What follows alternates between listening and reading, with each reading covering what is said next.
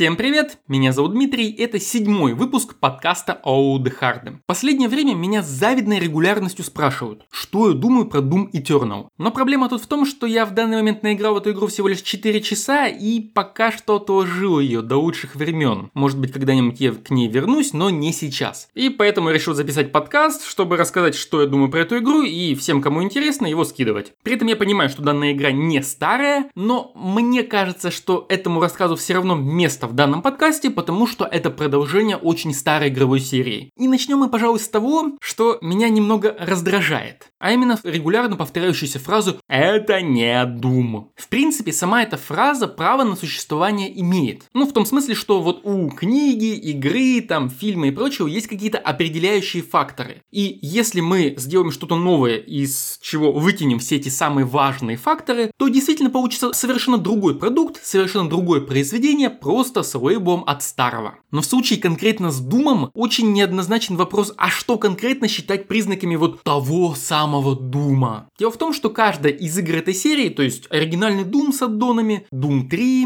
Doom 2016 и вот теперь Doom Eternal, это все игры своего времени. Авторы вдохновлялись тем, что происходило вокруг них. Оригинальный Doom был вдохновлен аркадными автоматами и аркадными играми. То есть там в бета-версии даже были жизни и подсчет очков. Ну, блин, казалось бы, в современном шутере зачем жизни и подсчет очков? Но там это было. Пускай в бета-версии, позже от этого авторы отказались. В оригинальном Думе 93 -го года был упор на лабиринты, на то, что весь уровень играет против тебя. Это тоже было характерно для игр тех лет. Не только для шутеров от первого лица. Тот жанр в те годы только зарождался, можно можно сказать. И id Software в каком-то смысле канонизировали особенности шутеров от первого лица на долгие годы. Они по большей части их не придумали, они переиспользовали и развили те идеи, которые были вокруг них. То же самое с третьим Думом. Да, частично он вдохновлялся оригинальным дизайн-документом Дума, так называемой Библией Дума, но все равно это была игра своего, уже своего времени. То есть во время Дума третьего уже были в почете сюжетные шутеры. Поэтому в третьем Думе куча там аудиодневников, записок, сильная сюжетная составляющая, кат-сцены. Я не говорю, что сам сюжет ого-го какой, но в принципе он там есть в гораздо большей степени, чем в оригинальном Думе. Шутерная механика там несколько переиграна. Короче, это опять таки была игра, характерная для тех лет. Да, там было очень мощные тени, там были свои плюшки, но в принципе это была игра своего времени. В случае с 2016 Думом, опять-таки игра своего времени. Аркадный аренный шутер. Правда, в случае с Думом 2016, на мой взгляд, авторы пошли дальше, чем с третьим Думом, и здесь очень важным моментом стал более мощный вертикальный геймплей. Но все-таки, опять-таки, авторы вдохновлялись тем, что вокруг них. Поэтому говорить, что какая-то из них игра канон, какая-то не канон, нельзя. Каждая из этих игр относится к своему временному периоду, каждая черпает наиболее интересные с точки зрения авторов элементы игр тех лет и как-то по-своему их переигрывает и воплощает. Нельзя сказать, что с геймплейной точки зрения есть вот один Doom, и он самый правильный, и все остальные неправильные. Нет, каждый Doom правилен по-своему. И лично для меня, например, неотъемлемыми частями всей серии Doom являются следующие. Во-первых, это должен быть шутер от первого лица, хотя мне и нравилось Doom RPG на телефончиках, мне нравится фанатский Doom Roguelike, но все-таки в первую очередь вот каноничный Doom это шутер от первого лица. Не выживастик, не хоррор с записками, не симулятор ходьбы, не стратегия в реальном времени, именно шутер от первого лица. Если что, Doom 3 не чистый хоррор, это шутер с элементами хоррора, а не наоборот. Какой это именно шутер, неважно, в разные годы понимания, что такое хороший шутер от первого лица менялись, но все-таки это именно шутер. Далее, наличие элементов сеттинга. То есть обязательно должен быть ад в каком-то виде. Это может быть параллельное технологическое измерение, это может быть ад с точки зрения там религии, еще чего-то, но это все равно должен быть ад и адские создания в каком-то смысле. Должны быть порталы, из которых эти адские создания явились, и должны быть узнаваемые монстры и пушки. Должна быть БФГ, бензопила, должны быть импы, как демоны, должны быть вариации на тему зомби, должны быть какие-то монстрики типа пинки демонов, ну и всякое такое. Не обязательно все, то есть, например, отсутствие шестиствольного пулемета и замены его на обычный автомат можно пережить. Можно пережить отсутствие архвайла и других некоторых монстров. Но вот, например, там имп, пинки и какодемон очень узнаваемы, и без них это будет уже, на мой взгляд, не совсем тот дум, к которому мы привыкли. Не совсем тот дум, которому привык конкретно я. И, пожалуй, все. Все остальное не так важно. Я буду считать, что это часть Дума, потому что он сохранил узнаваемые элементы. И Doom Eternal именно такой, поэтому мы сейчас про него и поговорим. Ну и начнем мы разговор с графики. Я слышу множество претензий о том, что новую игру сделали слишком мультяшно или типа того, но мне так не кажется. Пейзажи, захваченные демонами земли, выглядят просто офигенно. Все вот эта вот стилистика выдержана очень хорошо и не кажется какой-то мультяшной. Наоборот, это довольно реалистичная картинка. Элементы именно сверхярких вещей, типа там патронов и прочего, мне не кажутся такими уж сверхяркими. С одной стороны, они отлично работают во время боя, когда ты можешь очень быстро даже краем глаза выцепить и понять, что и где находится какой-то объект и нужен ли он тебе сейчас или нет, но с другой стороны это как-то не аффектит стилистику. Игра выглядит очень даже хорошо и цельно. С другой стороны, мне очень понравилось, как в этом дизайне немного решили повторить оригинальный Doom и Doom 2. То, как выглядят зомби-солдаты с пушками, то, как выглядят некоторые оружия, то, как выглядит перекрашенный как демон. Мне нравятся эти узнаваемые палитры, стили, вот эти вот мелкие детали. Все это получилось довольно-таки хорошо. Не без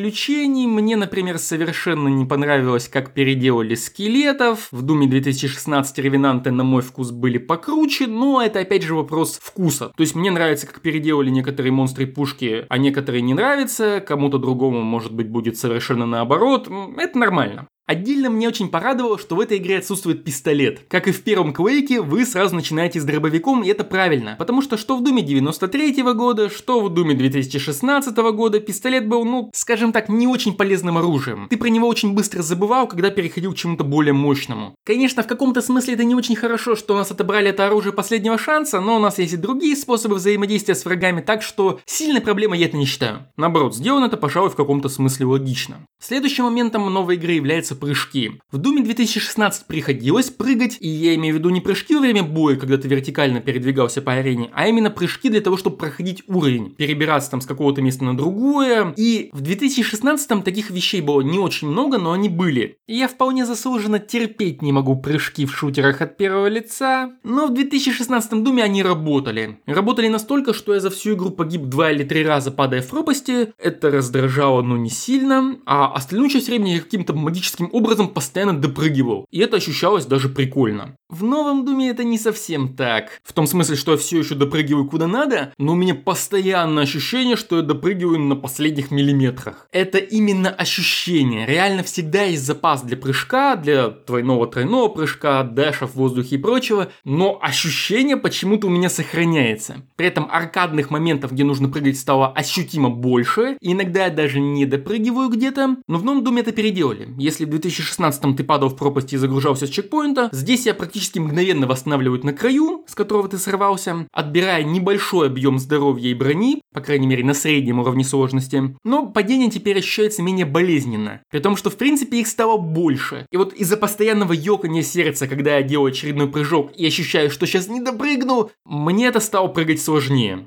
Парадоксально, но факт. Наказание меньше, ощущения более адреналиновые, но мне от этого как-то посложнее, что ли, стало воспринимать данный элемент. Он все еще не раздражает меня сильно, но он сместился к той грани, когда еще немного и раздражать все-таки сильно начнет. Ну и главный элемент нового Дума, из-за которого я решил эту игру отложить, это, собственно, боевка. В Думе 2016 боевка была очень крутая. Персонажи постоянно подталкивали активно передвигаться по арене, в том числе вертикально, подбирать правильное оружие, постоянно выходить на битвы на средней близкой дистанции, чтобы иметь возможность добить врага и получить с него всякие ништяки типа патронов и аптечек. И все это работало. В Doom Eternal эту динамику еще сильнее прокачали за счет очень простого элемента. Теперь при добивании из врагов летят только аптечки. Патроны из них не вылетают. И запас патронов, особенно на начальных этапах, сделали очень маленьким. Хотя, судя по тому, что я видел, после даже полной прокачки патронов остается маловато. И чтобы выбивать патроны из врагов, нужно добивать их бензопилой. В отличие от предыдущей игры, здесь добавили регенерацию бензина, но не более одной ячейки. Если вы не играли в Doom 2016, чем больше у вас накопилось ячеек бензопилы, тем более мощного монстра вы можете уничтожить с одной атаки. И если у вас этих ресурсов недостаточно, недостаточно, вы в принципе не можете применить бензопилу на мощного монстра. Здесь регенится максимум одна ячейка, поэтому вы можете бензопилу часто использовать только на самых слабых монстров. Зато можете использовать ее за счет регенерации часто. И при использовании бензопилы падают патроны, так необходимые. Кроме того, чтобы выбивать из монстров броню, их нужно поджигать наплечным огнеметом. Таким образом, у нас есть минимум три варианта взаимодействия с монстрами для получения ресурсов.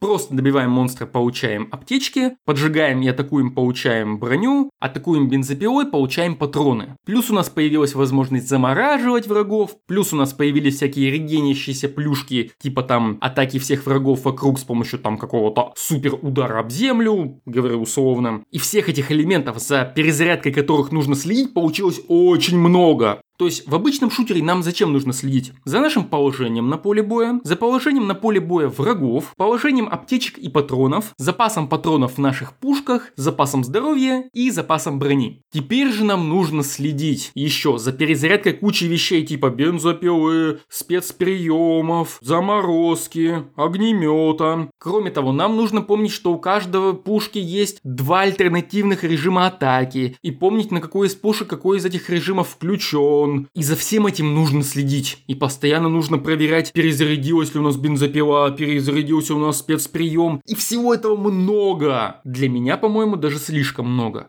Причем авторы сделали все, чтобы вы не пропустили нужный момент. Оружие в каждом режиме переключенное выглядит немного иначе. В момент перезарядки бензопилы или какой-нибудь спецспособности раздается соответствующий звуковой сигнал. Как-то на панели выделяется этот ярлычок того, что перезарядилось. То есть, вроде бы у вас есть все инструменты, чтобы следить за ситуацией. Но повторю, для меня это слишком много. Вы знаете, есть игры, в которые можно параллельно там слушать подкаст, смотреть краем глаза сериал, слушать аудиокнигу или типа того. Здесь это не получится. Здесь все ваше внимание сосредоточено на игре. Я не говорю, что это плохо, но лично я могу в эту игру играть максимум ну час. Потом мне нужно отдыхать отдыхать после сеанса компьютерной игры. Давненько со мной уже такого не случалось. Последняя хардкорная игра, которая меня требовала всего внимания, это Knock Harder. Игра совершенно другого жанра, я про нее мини-обзор сделал на ютубовском канале, если интересно, ссылка в описании, но там было похожее ощущение. При этом игра требовала другого типа внимания, то есть там был не столько экшен, сколько там, ну, триллер, детектив, увидите сами, если посмотрите. Третья игра из более-менее хардкорных, в которой играл в последнее время, это был Лопатный рыцарь, ну, то есть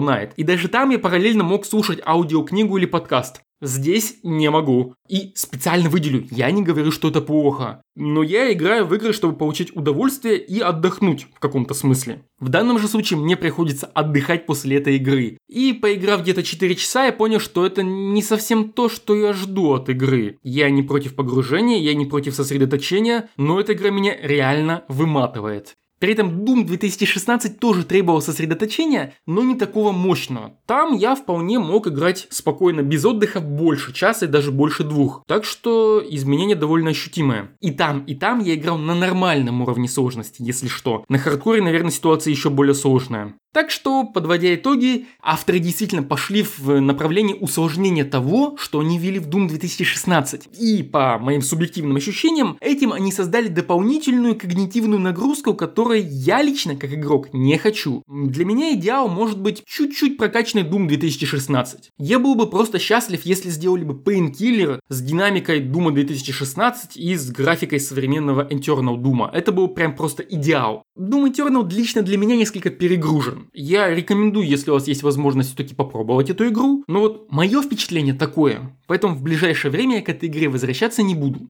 Возможно, когда-нибудь попозже, но не сейчас. И на этом, пожалуй, все. Если у вас есть иное мнение об этой игре, то обязательно напишите об этом в комментариях. Если вы слушаете подкаст в месте, где комментариев нет, то посмотрите в описании ссылки, там есть э, всякие вариации, где этот подкаст можно обсудить. Если возможно, поставьте оценку этому подкасту, какой вы считаете нужным. Ну и на сегодня это, пожалуй, все. Спасибо за внимание и до скорой встречи. Пока!